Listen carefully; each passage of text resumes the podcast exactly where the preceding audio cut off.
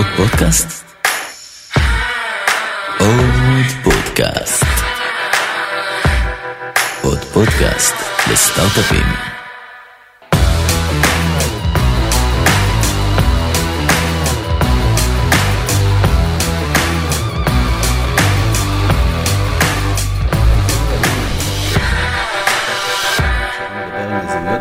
שבנו ובונים מוצרים שמשנים את העולם ונשמע על העליות, המורדות, הדרך והסודות של המוצרים והאנשים שמאחוריהם. אני דוד קלר, שותף מייסד ומנכ"ל סטודיו פריים, ואיתי יאיר קיווייקו, מנהל השיווק שלנו.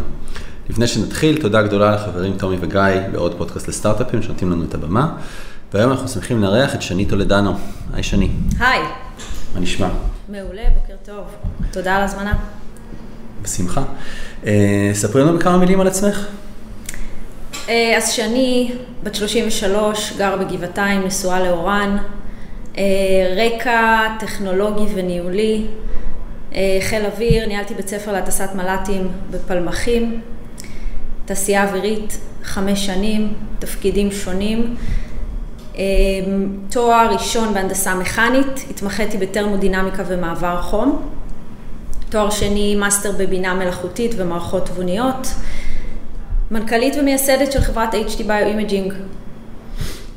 בעצם הקמת את החברה לפני אה, חמש שנים, נכון? נכון. בואי תספרי לנו ככה איך, איך הכל התחיל. כי לעבור מתעשייה אווירית ללפתוח סטארט-אפ זה חתיכת טוויסט. לגמרי. אז מה שקרה זה, אה, לגמרי החיים הובילו אותי לשם. הייתי מהנדסת בתעשייה אווירית עם אה, מסלול אה, יחסית ברור לי, ואז אבא שלי חלה בסרטן ונפטר, סרטן ריאות שהתגלה בשלב מאוד מאוד מאוחר. הדבר הזה הוריד אותי לתחתית החיים לאיזה שנה, שנתיים, והתחילו לצוץ שאלות. מה הלאה? מה, מה אני רוצה? איך אני אממש את עצמי? איך אני אתגבר על האובדן הזה גם? ואני חושבת שמשם אה, ירדו הרבה הרבה מחסומים, מחסומים ש, שהיו בעיקר פחדים, ואז החיידק התעורר, והבנתי שאני מאוד מאוד רוצה לגשת לצעד כזה שייצר איזשהו תיקון, גם פרטי בשבילי וגם אה, לעולם. התמחיתי בתחום של טרמודינמיקה ומעבר חום, אז החיבור היה מאוד אה, אה, קל, ובעצם אה, הרעיון הגיע דרך, אה, דרך התחום הזה של, של אה, heat transfer, יחד עם המרצה שלי למעבר חום, דוקטור משה תשובה, שביחד הבנו שחסר משהו לעולם הרפואי, לעולם ה-imaging הרפואי, ומשם, אה, כן, החלטתי לעצור את, את החיים בתחום הביטחון והטיסה. ולתעל את כל האנרגיות שלי וה-drive לתחום הרפואי, שבאמת הרגשתי שצריך תיקון. איך זה, איך זה בעצם קורה דבר כזה? איך את uh, קמה בבוקר, יש איזה רגע ש, שמתחילים, או שזה ככה קורה לאט לאט? זה נמרח, זה נמרח ונמשך, וזה... החמש שנים הם, הם למעשה התחילו בעבודה מחקרית. דוקטור אמיר רון, שהיה גם האונקולוג של אבא שלי, פתח לי את הדלת למעבדה שלו בשיבא. שם התחלתי לעשות אה, ניסויים מאוד מאוד ראשוניים עם הצוות הראשוני, עם דוקטור משה תשובה ודוקטור שרון גת. שם אה, למדנו פרטים מאוד מאוד מדעיים, טכניים ראשונים על המוצר אה, שיגיע בהמשך. וזה היה בעצם שנתיים של basic research אמיתי, בלי כסף. כולנו עוד עבדנו במקומות אחרים. תכלס, את החברה הקמנו לפני שלוש שנים, זאת אומרת, החברה נרשמה לפני חמש שנים, אבל את הכסף הראשון גייסנו לפני שלוש שנים, ואז uh, התחלנו להניע חזק, כשהבנו שיש פה משהו שצריך ללכת לשוק ובאמת לתעשייה הזאת. אז היו פה שנתיים של מריחה ולמידה ופטנטים והבנה של מה אנחנו עושים, והיה איזה רגע שבאמת הבנו שזה יכול ללכת לשוק ו... ולהציל חיים. ספרי לנו טיפה על השנתיים האלה של, ה, של המחקר וכל ההתעסקות הזאת עם משהו שבכלל לא יודעים אם הוא עובד או לא עובד. זה שנתיים מאוד מרגשות, כי זה משהו חדש, כל דבר שאני עושה בתחום הזה הוא חדש לי, כולל להגיש מענק לתנופה וכולל לגייס קצת כסף מהסביבה, הכל מאוד חדש ויש איזה חלום שאולי זה יתפתח לאנשהו וכל צעד שאנחנו מתקדמים במעבדה הוא... אור למשהו שיכול לגדול ולגדול. אה, מצד שני, זה, זה שנתיים קשות, כי אה, אני בתור מהנדסת, אה, מתחילה לאט לאט להבין ש... It's all about money. וצריך פה יכולות אה, אחרות מפיתוח והנדסה. אה, אני מבינה שאני צריכה לשנות פאזה, אני מבינה שאני צריכה לגייס שותף, מייסד, עם רקע נכון ומתאים. אה, אז אני יכולה להגיד שזה שנתיים מאוד מרגשות הנדסי, טכנולוגית. טיפה מאכזבות בנקודות מסוימות, כי אתה פתאום לומד את החיים והעולם ומבין ש... מה שמניע את העולם זה בסוף הכסף והיכולת לגייס כסף. אה, וכשמתגברים על זה, אז אה, אתה הופך להיות הרבה יותר חזק. באמת כל הנושא הזה של גיוס כסף, בטח לתעשייה הזאת, זה, זה אתגר מאוד מאוד גדול, כי, כי הדברים לוקחים הרבה יותר זמן, אז יש סיכון הרבה יותר גדול, וגם אי אפשר לדעת איך זה עובד. אז איך מגיעה את, שאין לך רקע בתחום הזה, ומצליחה לגייס את הכסף? איך, מה התהליך שעשית עם עצמך כדי, כדי להצליח להגיע למקומות האלה? אז אני חושבת שאת הכסף המאוד מאוד אה, ראשוני, את הכמה מאות אלפי דולרים, זה היה אני והחלום שבאתי לספר, ואנשים שקצת מכירים אותי, הסביבה. אבל התכלס, הכסף האמיתי, זה, זה לגמרי דרך הביזנס וההבנה שצריך פה שותף חזק שמשקיעים יושבים איתו ומבינים שהוא יודע להוביל את החברה לאן שצריך. אני הייתי אז בת 28, אה, 9 כזה, פלוס מינוס, עם אפס ניסיון עסקי, זה מצחיק, עבדתי בתעשייה אווירית, הסתובבתי בכל העולם, מכרנו מערכות, אתה חושב שאתה עושה, אתה עושה עסקים, אתה יושב עם הלקוח, אתה בסקרים, כאילו, ואז אתה מבין שאתה לא, לא מבין כלום, זה מדהים. אה, זהו, בנקודה הזאת הבנתי שאני מכניסה שותף, אז אה, גייסתי את גידי ברק, שהוא יזם סדרתי מאוד מאוד מוצלח. וביחד, אה, בשלבים הראשונים היינו ממש co-CEOs, אה, כל הזמן ביחד, ניהלנו את החברה יחד. אני שאבתי ממנו הרבה אה, כל התקופה הזאת. ולאט לאט אתה מבין מה, מה הדרך המנכ"לית שלך בתוך התהליך הזה, ואתה בונה את עצמך לשם. כשהקמתם את החברה בעצם היה לכם איזשהו חזון ככה רחוק ללכת אליו? מה, מה, מה חשבתם כאילו כש... הוא לא השתנה מהיום הראשון. Mm-hmm. To save people's lives. לגמרי. בשביל זה אנחנו פה. זה באמת uh, חזון שדיברנו עליו בימים הראשונים, דרך הסיפור של אבא שלי, ולמה אני מוכנה עכשיו uh, להיכנס all in לתוך uh, הרפתקה מטורפת כזאת, שיש לה מחירים, uh, והתשובה הייתה זו. ואיך בכלל מתחילים כזה דבר? כי, כי שוב, זו שאלה שאני שואל עוד פעם, אבל זה נראה כמו הר כל כך גבוה, שאת אומרת, אוקיי, אני עכשיו הולכת אמ, לחקור נושא שעוד לא חקרו, ולפתח מוצר שהוא גם מוצר פיזי, וכל הנושא הזה של רגולציה, שאני מניח שכשהתחלתי להתעסק עם זה, אם היית מבינה כמה זה מורכב, יכול להיות שהיית אומרת שאני לא בכלל בטוחה שאני רוצה להיכנס לדבר הזה. אז כשעומדים ומסתכלים על ההר הזה ככה גבוה, גבוה, גבוה, איך, איך מתחילים ללכת? אני אגיד לך מה היופי. אמ, הגיל הצעיר, הנאיביות קצת בתחילת הדרך, היא משהו שבעצם חוסם אותך מלראות את כל האתגרים. אתה רואה צעד וחצי, שניים קדימה, אתה לא יודע מה מחכה. אתה לא, אתה לא מבין שזו הדרך שהולכת ל... זאת אומרת, יש לך איזה יעד קרוב, אתה חולם, אתה מנסה לרוץ ספרינטים.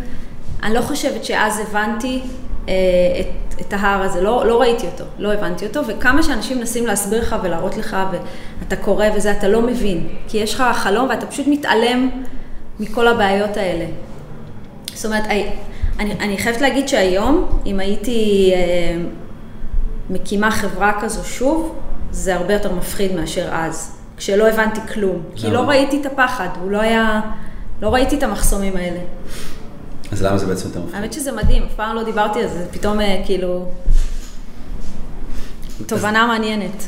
אז, אז למה את חושבת, בדרך כלל אנשים אומרים שכשאתה מקים משהו בפעם השנייה, אז כבר עשית את כל הטעויות, כבר חטפת את כל הכאפות, כבר אתה יודע בדיוק מה לא לעשות, עם מי כן לעבוד, עם מי לא לעבוד, וזה הרבה יותר חלק, בגלל זה גם הרבה פעמים מישהו שהוא second timer, הרבה יותר קל לו גם לגייס כסף, הרבה יותר קל לו לקבל אמון מה, מהשוק ומלקוחות. ואת אומרת בעצם משהו הפוך.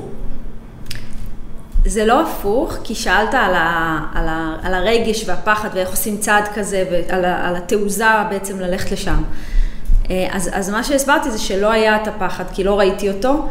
בהחלט זה יכול להיות יותר קל להקים את החברה, חברה חדשה בפרופיל הזה היום, כי למדתי, כי אני יודעת איך לגייס כסף, כי אני יודעת איך לבנות צוות, זה בטוח, אבל זה בפנים, בתוך הבטן, זה הרבה יותר מפחיד, כי אתה יודע מה מחכה לך. ב... כשאתה, כשאתה נאיבי ולא יודע ולא מכיר, אתה, לא, אתה רק חי את הניצוץ ואת החלום ואת ה... כאילו, את המחר. כן, אני חושב שזה משהו ש... שבאמת יזמים שמפתחים אה, גם חומרה וגם תוכנה, אה, וכמה אנשים כבר אמרו לנו שבלי הנאיביות ובלי התמימות אתה בכלל לא מתחיל. נכון. אם אתה באמת יודע מה זה, אז אתה אומר, אין מצב שאני עושה את הדבר הזה. נכון, ואתה רואה, אני, אני מדברת היום עם יזמים מתחום אה, האינטרנט, סייבר, זה, ומסתכלים עליה כמו משוגעת, כאילו. למה? זה, זה, עזוב, גם, גם מתחום המדיקה, ה-digital health, שאתה יודע, אנשים שבאים לבתי חולים ואוספים דאטה, בעצם קונים דאטה, מסתכלים עליה כמו משוגעת, את הולכת חולה-חולה, מחתימה את החולה על הסכמה לבצע בו פרוצדורה. עושה בדיקה פיזית, הולכת לפתולוגיה, בודקת את התוצאה, משווה, analyze, זאת אומרת, אתה מייצר את הדאטה ברגליים, זה מטורף. ובשביל להגיע לייצר את הדאטה, אתה צריך מכשיר שהוא פיקס, שהוא עובד, שהוא עבר את האישורים. זה, זה באמת מטורף. זה, זו דרך מטורפת לגמרי. אה, אין ספק שאני משוגעת. כן. לא, לא ברור הסיפור הזה. אז בעצם סיימתם את השנתיים האלה, אה, החברה גייסה כסף, ואז אתם בעצם מתחילים לאפיין את התהליך של להפוך את ה, מה שגיליתם בניסויים להיות מוצר. איך, איך מתחילים כאילו להגיד, להבין מה, מה אבני בניין, מה אבני לגו שאני, שאני עובד איתם? זה משהו שעושים במקביל, זה ליניארי, זה... איך זה עובד? אה, אז בסוף השנתיים האלה היה, הייתה מערכת, אני אפילו לא קוראת לזה מוצר כי זה יהיה מצחיק, מערכת שנראית כמו, באמת, כאילו, בדיחה. מטען חבלה. ממש. מטען חבלה זה בהחלט uh, התיאור.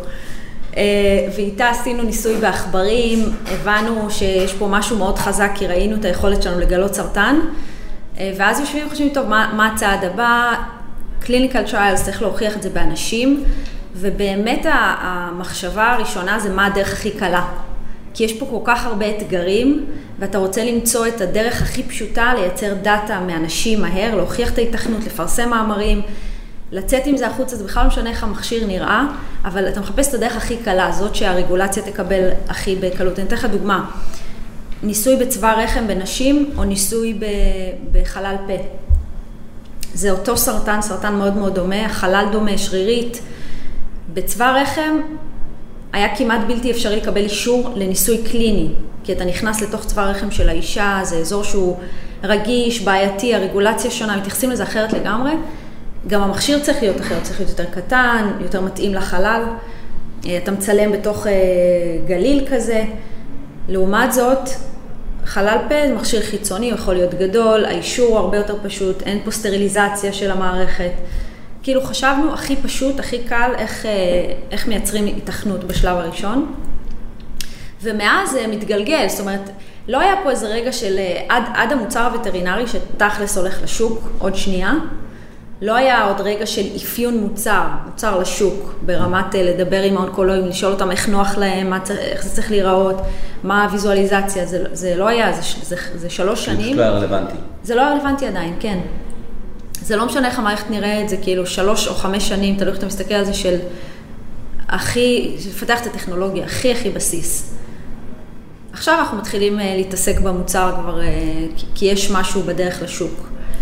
אז בואי נגיד נדבר על המוצר הווטרינרי. למה אתם, למה הולכים לשוק הזה בכלל? זאת אומרת, מפתחים משהו שהוא לבני אדם, פתאום עושים איזשהו טוויסט ולוקחים פיבוט לשוק הווטרינרי. מה... ואתם לא החברה היחידה שעושה את זה, זאת אומרת, זה משהו ש... שחברות medical עושות, אז בואי נדבר על זה רגע. כן. אז תראה, פיתחנו טכנולוגיה שהיא מדהימה, היא בבחינת image אה, modality חדש לעולם הרפואי. בסדר? יש אולטרסאונד ששולח גלי קול לרקמה ומייצר תמונה, אנחנו שולחים גלי חום לרקמה ומייצרים תמונה. זה, זה סופר חדשני, זה מאוד גדול, לעולם הרפואי מאוד קשה לעכל את זה, הדרך לרגולציה היא קשה, יש לנו עוד לפחות שנתיים, בין שנתיים לשלוש לקבל את האישור FDA הראשון.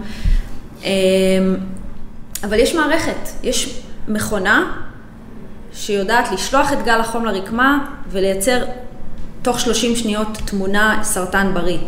אבל אי אפשר להשתמש בה על אנשים היום, כי צריך עוד הרבה הרבה ניסויים קליניים כדי להגיע לשם. ואז אתה עוצר ואומר, טוב, אבל יש לי מערכת, פיתחתי טכנולוגיה מדהימה, איך אני לוקח אותה לשוק הכי מהר? כאילו, איך, איך, איך החברה הזאת תפסיק להיות חברת uh, FDA שלוש-ארבע uh, שנים לייצר revenues, שהמשתמע מכך זה גיוס כספים קשה, מן הסתם, זה פיתוח של חברה מאוד מאוד איטי, ואתה רוצה להרים את החברה, יש פה מוצר. Uh, ובאמת גילינו בשוק הווטרינרי כמעט במקרה, באיזשהו כנס שהיינו והצגנו ופנו אלינו וטרינרים, אה, הבנו שיש שם צורך, אין שם רגולציה, זאת אומרת ה-FDA לא עובר שם.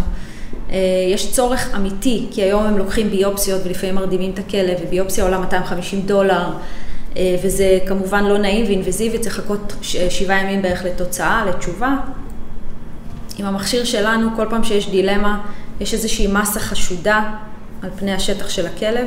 אגב, זה קורה לווטרינר אמריקאי בערך עשר פעמים בשבוע, 40 פעמים בחודש, שנכנס אליו כלב עם מסה, והוא צריך להחליט אם זה סרטן או לא. הדרך היחידה זה לדקור, לקחת ביופסיה, לשלוח למעבדה, לחכות, לשלם הרבה כסף. אנחנו מניחים את המכשיר שלנו, ותוך 30 שניות מספרים לו סרטן או סרטן. מדהים. אז זה צעד שהוא, אתה יודע, אתה לא יכול לא ללכת אחריו, והחברה לא, לא עשתה ספין אוף, זאת אומרת, הפעילות של החברה נשארת, יש לנו פעילות בתחום הרובוטיקה הניתוחית שמתפתחת, אמ, יש לנו פעילות ב point of care, שזה ניסוי קליני שרץ בארצות הברית ובישראל בשיבא, שצובר דאטה ויום אחד ילך ל-FDA, סדר גודל של שנתיים מהיום, לקבל אישור ולצאת לשוק. אז, אז כל ה-in-human oncology מתקדם בקצב שלו, אין לנו דרך להאיץ את זה, ובו בזמן אנחנו פותחים ערוץ חדש שהולך לייצר כסף. וזו האסטרטגיה. מדהים, נשמע כמו טיפ גם מאוד מעניין להרבה חברות ש... שמתמודדות עם אותם, עם אותם אתגרים. הם... תספרו לנו קצת על האקסלרטור שהייתם בו, של IBM. IBM. כן. היה מגניב לאללה. אקסלרטור שהוא שונה אה, מאחרים בזה שהוא מאוד טכנולוגי אוריינטד. זאת אומרת, אה, עוזרים לך שם לאפיין את המוצר שלך בהקשר אה, הדאטה והפלטפורמה. מה שאנחנו עשינו שם בעיקר, מה שקיבלנו שם, זה בעצם לקחנו את כל הדאטה ש, שלנו, שאספנו, שעד אז הייתה לחומרה במעבדה שלנו, ובעצם הרמנו את הדאטה ל cloud של IBM. מה שאפשר לנו עבודה הרבה יותר מהירה, הרצת אה, אנליזות יותר מהירה, אחסון נכון של הדאטה שלנו. יש לנו database שנבנה, חוץ מה-Device שדיברנו עליו קודם, 80% מהעבודה שלנו זה הדאטה והאנליזה. ה-Device בסוף זה, זה ה-end point, כן. אבל רוב ההתעסקות היא באמת בדאטה, והיה צריך, היה צורך לקחת את אה, מה שעשינו עד היום בחומרה ולשים אותו ב cloud. כי הדאטה הזה נאסף וה database שלנו גדל כל הזמן, וזה מה שעשינו ב-IBM. בגלל זה נכנסנו לשם, זה היה מאוד משמעותי וחשוב. אה, ואפילו זכינו לשיתוף פעולה עם IBM אחרי האקסלרטור, אה, דרך תוכנית של הרשות לחדשנות, אה, תוכנית שת"פ תאגידי עם תאגידים בינלאומיים, וקיבלנו שם גם תקציב לפרויקט הזה, אז היה נפלא. מדהים. אמ, דיברת קודם על העניין הזה של ניסויים קליניים. כן. והמושג הזה, ניסויים קליניים, אני חושב שאנשים לא לגמרי מבינים מה זה, מה זה אומר, מה זה בעצם ניסויים קליניים. אה, תסביר לנו רגע איך, איך הדבר הזה עובד, מה זה כל התהליך הזה, כי זה תמיד מילה שא' נורא מפחידה. כן. הרבה אנשים אומרים, נכנס לניסויים קליניים, אוי ואבוי, עכשיו יש לי המון כסף להוציא, המון זמן לחכות. אמ, איך, איך אה, נערכים לדבר הזה, נכון? אז קודם כל זה באמת תהליך מטורף, בטח בחברה שמייצרת גם חומרה, ושוב, מייצרת את הדאטה בעצמה. הניסוי הקליני מתחיל באפיון של הניסוי, שזה עבודה של החוקרים אה, בבית החולים יחד עם החוקרים של החברה. אחרי שאפיינו את הניסוי וכתבנו פרוטוקול הניסוי, צריך לקבל אישור, אז זה עבר גם במשרד הבריאות. וגם, ב, וכמובן במקבילה האמריקאית, וגם בבית חולים עצמו, מה שנקרא ועדת הלסינקי, שמאשרת ניסויים בבני אדם. אה, רושמים, כותבים איזשהו אה, informed consent לחולים, שבעצם איתו הם, אה, עליו הם חותמים ומאשרים את הניסוי. כמובן שכל הדבר הזה הוא תחת אינשורנס, ביטוחים, שהחברה צריכה לרכוש. הניסוי הקליני בעצמו, מהרגע שהוא אושר והתחיל, שזה תהליך של בערך, לנו לקח חמישה חודשים רק לאשר את הניסוי, מהרגע שהוא התחיל, זה כל פעם שיש מטופל רלוונטי לניסוי, אנחנו מגיעים לבית החולים עם המערכת, מחתימים אותו, מסבירים לו על הפרוצדורה, עושים את הבדיקה בפועל, זאת אומרת, ממש משדרים אליו את הגל חום, אה, אוספים את הדאטה, מייצרים תוצאה, ואז משיבים אותה לפתולוגיה, כי החולה הזה עבר ביופסיה אחרי הפרוצדורה שלנו. אה, יש תוצאת ביופסיה, ואז אנחנו עושים השוואה, וככה אנחנו בונים בעצם את ה database. זה, זה הבסיס שלנו ללמידה של המערכת. אה, זה הניסוי הקליני, זה תהליך מאוד סיזיפי, אה, יקר מאוד, אנחנו משלמים per patient, אנחנו משלמים גם על הזמן של החוקרים, גם על כל תהליך הכתיבה של הפרוטוקולים, גם על הניהול של המחקר מצד הבית חולים, גם על הפתולוגיה, כי אנחנו לפעמים צריכים דברים מיוחדים מהפתולוג שרלוונטיים לדאטה שלנו. אה, אירוע, אירוע לא פשוט, אבל, אבל מאוד מאוד כיף, בטח כשרואים תוצאות וזה מתחיל אה, לרוץ ולקרות, זה מאוד מאוד כיף. עכשיו אנחנו מפרסמים את המאמר הראשון שלנו, אה, שבעצם מראה דאטה של 100 חולים בישראל ובארצות הברית. וזה כיף, זה סיזיפי, אבל כל מה שסיזיפי זה כיף, לא כמו ריצה. מה זה כיף לרוץ? בסוף זה כיף. זה כיף, זה כיף. כן. כן. זה לא כיף. כיף מאוד. אני עשיתי לא מזמן חצי מרתון והיה מאוד כיף בסוף. כן. ההמבורגר של אחרי היה נפלא. יש איזה רגע ש, שכל יזם אה, מרגיש ש, שמשהו, כאילו שיש איזשהו tipping point, שאת יודעת, כמו שאת יודעת, תסתכלי אחורה, תגידי לעצמך, אוקיי, בנקודה מסוימת בחיים שלי הרגשתי שמשהו השתנה. מה הרגע הזה ב-HT שהרגשתם שאוקיי, זה קורה, זה לא רק מחקר, אלא הדבר הזה באמת הולך, אה, הולך לאנשהו. אני חושבת שזה היה אחרי ניסוי העכברים, זה בעצם הרגע שבו החלטנו ללכת לגייס כסף. אה, היה, היו שם תוצאות מאוד מאוד טובות, אה, משהו באזור ה-85 אחוזי דיוק, והבנו שדרך המערכת שלנו אפשר לראות סרטן בדרך שאף פעם לא ראו עד היום. אמ, וזה פשוט היה רגע שהבנו שצריך להקים את החברה, שמספיק אה, סייאנס, צריך, צריך להקים חברה, אני חושבת שזה היה השלב הראשון שהבנתי שזה אמיתי. אה, יש עוד הרבה דברים בדרך, כאילו, אני לא זוכרת עוד רגעים מאוד אה, ספציפיים, אבל זה תהליך, שאתה, כל, כל פעם שאתה מתקדם, אתה מגייס כסף, אתה מתחיל ניסוי קליני, אתה רואה את התוצאות שלו, אתה, זה, זה כאילו תהליך שאתה... אתה, זה נבנה, ההבנה הזאת שזה קורה. אה, אני חייבת להגיד שהיום אנחנו בנקודת זמן כזו, זו אחת מהנקודות האלה, מהסיבה הפשוטה שאנחנו בדרך לשוק ויש הרבה ביקוש, אנחנו מדברים מפיצים בכל העולם והם סופר סופר מתלהבים ממה שאנחנו עושים ורוצים למכור את זה ואנחנו מבינים שזה הולך תכלס לשוק, הולך לעזור ל, ל, למישהו, ליצורים חיים. אז גם היום זה, אני חושבת שזה איזושהי נקודה כזאת. שאנחנו נמצאים בה. ואיפה היו לכם משברים ככה משמעותיים ש, שגם פה, אה, בדרך כלל יזמים כל שבוע את מרגישה שזהו, אני מחר סוגרת כי אני לא יודע מה קרה, ו, אה, אבל איפה היו לכם ככה רגעים מאוד מאוד קשים שהיום אתם מסתכלים ואומרים, טוב, עברנו את זה כמו שצריך? מלא. מלא. אני לא יודעת איפה להתחיל. מלא, אבל תקשיב, בסוף אה, אם אתה בפנים יודע שיש לך משהו חזק בידיים ויש לך את הצוות הנכון שנשאר איתך גם כשחודש הבא אין משכורות, אה, וזה קרה, אז כאילו, אתה יודע, אפשר להגיד נחישות וזה, תכל'ס זה התמדה. פשוט להישאר שם ולהבין שאתה, יש לך משהו טוב וזה לא, לא עכשיו 0-1 מצבי רוח. זה משהו חזק שצריך להגיע לעולם, צריך להישאר שם, אז סובלים הכל. אה, וגם בתקופות כאלה שזה מאוד לואו ונמוך, אה, האנשים הופכים להיות הכוח הכי חזק שיש לך, אה, ה-DNA של הצוות, אתה יודע, אנחנו בונים אה, חברה וצוות, לפחות עד היום, אני מקווה שנצליח לשמור על זה, גם כשהיא תגדל, אה, שלא לא זז אה, ממקום למקום, כי מציעים לו עוד אה, 5,000 שקל בשכר. אה, אני מקווה שנצליח לשמור על זה, זה אנשים שבאמת אה, קמים עם המישן שלנו בבוקר והם חלק מה... יש פה, יש פה DNA מאוד חזק של אנשים. אה, אבל כן, מלא, מלא רגעים כאלה מאוד מפחידים. תני לי בעיקר לי, איזה- כאילו, הם לא דוגמה יודעים, אתה יודע. למשהו אחד ככה שאת זוכרת שקמת בבוקר ואמרת שיט. מה עושים? אמ, טוב, בלי להזכיר אה, שמות ואירועים ספציפיים, משקיע שהתקפל מהשקעה, אה, ביום שקמתי בבוקר, ל... הייתי בדרך לחתום עליה, ואתה תמיד מגיע לגיוס כסף בשלב שאתה כאילו בלשון בחוץ. עוד שנייה עם הלשון בחוץ, מהסיבה הפשוטה שאתה רוצה להתקדם ולהעלות את הערך של החברה, אז אתה מנצל את כל הכסף שהיה לך, ותמיד אתה מורח שם בסוף, כי אתה רוצה להראות את האבן דרך עומדת לפני שאתה מגייס כסף, ואז אתה אומר, "אה, אבל כאילו, עכשיו אני עם הלשון בחוץ והמשא ומתן יותר קשה.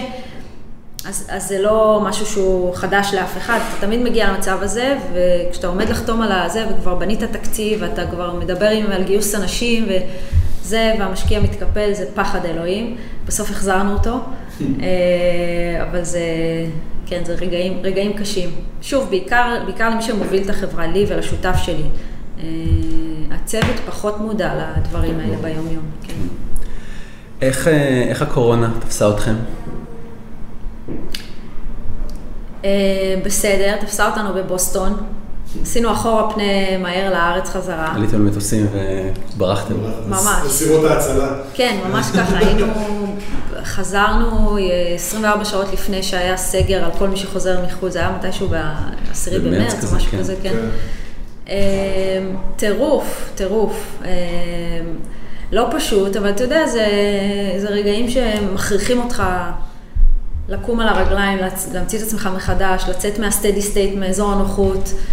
אה, אני חושבת שלעולם המדיקל, אה, בטח מדיקל דווייס, זה כן מייצר איזשהו פוקוס. אה, אני מרגישה שמסתכלים עלינו יותר לאחרונה, מאז הקורונה, יש איזה, כאילו, כל תחום המדיקל קצת, קצת זורח ועולה מעל הכל, אני חושבת שזה טוב. אנחנו גייסנו עכשיו כסף, אז, אז זה עובד לנו, בטח עם כל הנושא של וטרינריה, שזה ככה דרך, דרך מהירה לייצר ערך לחברה. אה, אנחנו מאיצים את זה מאוד בימי הקורונה. אה, סך הכל בסדר, לא רע, אין תלונות. אין אנחנו תלונות, טוב. בסדר עם ה... כמו- כמובן כמו- שהיינו מעדיפים שזה לא יקרה, אבל אה, בתוך הנסיבות האלה אנחנו מתנהלים, אני חושבת, בסדר גמור. יש איזו תחושה ש... שבגלל הקורונה גם כל הנושא הרגולטורי מתחיל לעבור איזשהו שינוי, כי כשכל הדבר הזה התפרץ, אז אישרו תוך שבוע אה, להכניס דברים לבני אדם לגוף, אה, משהו שפעם היה לוקח 6-7 שנים. אה, אתם מרגישים כבר את הדברים האלה סביב הרגולציה? לא. בכלל? אני לא, עוד לא מרגישה את זה, אנחנו כרגע בתהליך של אה, Q-Sub עם ה-FDA, זה pre-submission.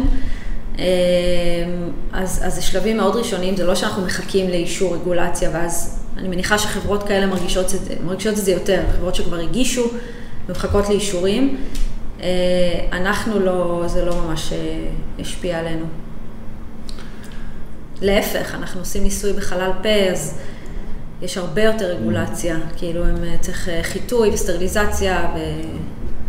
בקיצור, כן. איפה נראה אתכם עוד 3-4 שנים? wishful thinking או כאילו מה שכתוב אה, באקסלים. נאי- נאיביות, נאיביות וחלומות, כמו. שיזמים עושים.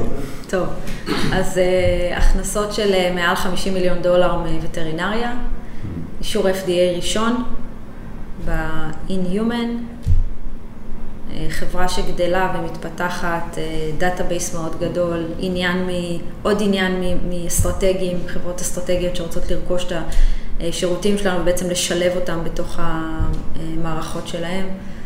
Uh, זהו נראה לי, מספיק. בקטנה. בקטנה. אמ, אם אנחנו עכשיו מסתכלים אחורה ככה על כל החמש שנים האלה, אמ, מה הייתם עושים קטגורית אחרת לחלוטין? כאילו מה את אומרת אה, לעצמך, פה הייתה באמת טעות, שעכשיו יש לי את הניסיון, אני לא עושה את הטעות הזאת יותר.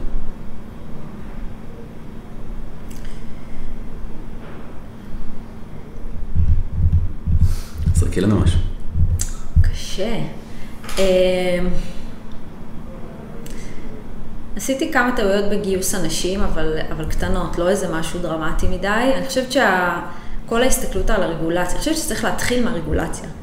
כאילו בסוף, אמ, לשים שנייה את החלומות ואת ה vision בצד, ולהתחיל מהרגולציה. כאילו לוח לבן, רגולציה, מה היא תאפשר, מה הכי פשוט, מה הכי, מה יהיה הכי קל להחדיר אה, לתוך התודעה של העולם הזה, העולם הרפואי. אני חושבת שכאילו רגולציה זה משהו שהייתי תולה על המצח אה, בימים הראשונים. אה, כל הנושא של למצוא את המעקף לשוק, להצליח להיות חברה מוכרת, יכול להיות שהיה נכון להגיע קודם. זהו ככה בשלוף. אוקיי, okay, אז ככה, שאלה אחרונה לפני שאנחנו מסיימים. אה, זהו? כבר מדברים... וואו, עברו 40 דקות? כמעט. ממש מהר. נהנים, זה עובר מהר. אמ, אז ככה, שאלה אחרונה, טיפה ענית עליה כבר, אבל אם עכשיו אה, מגיעים אלייך, ואני מניח שמגיעים אלייך הרבה יזמים ויזמיות ככה להתייעץ על אה, איך להתחיל, ועם כל מיני באמת חלומות, ואת כבר בדרך על ההר, אז את כבר רואה אה, על מה מטפסים. ממה תמליצי להם להתחיל, מעבר לנושא הזה של הרגולציה שהרגע דיברנו עליו? קודם כל, אני לא, אני לא מאוד טובה בלתת עצות, כי אני נזהרת. כי לכל אחד יש את הדרך שלו, ואתה יודע, זה, אני חושבת שזה מסוכן. אה, אני הרבה פעמים שומעת יזמים שנותנים עצות, ואני כאילו מקשיבה לזה, אני אומרת, מה זה קשור אליי? כאילו זה... כל אחד חי את הדרך שלו, אז אם מישהו עובר בדיוק את הדרך שלי, והוא בדיוק בסיטואציה שלי, והוא מפתח מוצר דומה, אז אני חושבת שהדבר הראשון זה באמת הרגולציה שדיברנו עליו. דבר שני, אני חושבת שזו החלטה אם אתה עושה את הדרך הזו לבד, או שאתה בונה סביבך את הצוות, ולא רק, אה, אני לא מדברת על אנשים שכירים, אלא אנשים שהם אה, skin in the game ברמת כאילו פאונדרים. אני הבנתי מאוד מוקדם שאין לי ניסיון עסקי, ואני יכולה לעשות כאילו, ואני יכולה, אתה יודע, לעשות את כל הטעויות בדרך, אבל אין לי את הניסיון. אה, וכדי להביא את הדבר הזה לעולם באמת מהר, אני צריכה לוותר על חלקי ולהכניס מישהו שהוא אה, דינוזאור, נקרא לזה. וזה משהו שאני חושב, אני, אני ממליצה מאוד לאנשים, לפחות כאלה שמרגישים ש... אתה יודע, אתה יכול להיכנס לחדר ולעשות כאילו, אתה יודע מה אתה עושה, וכאילו יש לך ניסיון ולהתגלגל וזה, אני חושבת שזה גם מאוד תלוי באיזה תחומים. בתחום הזה אני הרגשתי שאני צריכה הורה מלווה, לפחות ב... בתחילת הדרך, וזה עשה את העבודה, לגמרי. זה משתלם, זה נכון. אה, זו ההמלצה שלי. ויש לי עוד מלא, אבל שוב, אני, אני נזהרת, כאילו... אז אפשר עוד אחד. כל אחד, אפשר כל עוד אחד והדרך ה... שלו והזה. אז מה? אפשר עוד, עוד המלצה עם ה disclaimer, ש... שכל אחד יחשוב אם הוא רוצה לקחת אותה או לא, ואם זה מתאים לו. At your own risk. כן. טוב, אז זה הבנייה של הצוות, הצוות, נקרא לו השכיר או היועצים. אה, אני אספתי אנשים שהם אה, סביבי. אה, המרצה שלי למעבר חום והמרצה שלי לטרמודינמיקה, הרופא של אבא שלי בשלב הראשון. אה, אח שלי, שהוא מהנדס מערכת בחברה. אה, זאת אומרת, ממש בשלבים הראשונים בניתי צוות שהוא המשפחה שלי, והוא יעשה הכל כדי שהדבר הזה יקרה, אה, וזה הוכיח את עצמו. לאט לאט כשהתקדמנו וגייסנו כסף ויכולנו להרשות לעצמנו, אז הרחבנו ובנינו, וכמובן עכשיו אנחנו כבר עשרה אנשים, שכירים. אה, והכל בסדר, אבל בשלבים הראשונים אני בחרתי, וזה שוב משהו שהרבה אנשים נמנעים ממנו, אה, כן לאסוף סביבי קבוצה אוהדת ממש, כולל הכסף הראשון שהגיע מאימא של חבר, אה, וזה הוכיח את עצמו. זה היה לגמרי נכון, כי כשאתה יורד קצת למטה במדרון, אז, אז כשזה המשפחה שלך סביבך, ואנשים שיש לך סיפור אישי איתם וקשר מאוד מאוד חזק, הרבה יותר קל לעבור את זה. שני, תודה רבה, שמחנו מאוד. בכיף, ואני חייבת להגיד שזה יצא כזה כאילו קשה וזה, תכלס זה כיף, חיים דבש, הכל טוב, כיף לנו, אנחנו מממשים את עצמנו, אנחנו נהנים מהחיים, הכל טוב. מקווה שלא יצאתי סזיפית מדי ברעיון לא, הזה. לא, לא, יצא נהדר. תודה רבה. אחלה, מעולה, תודה לכם, היה כיף.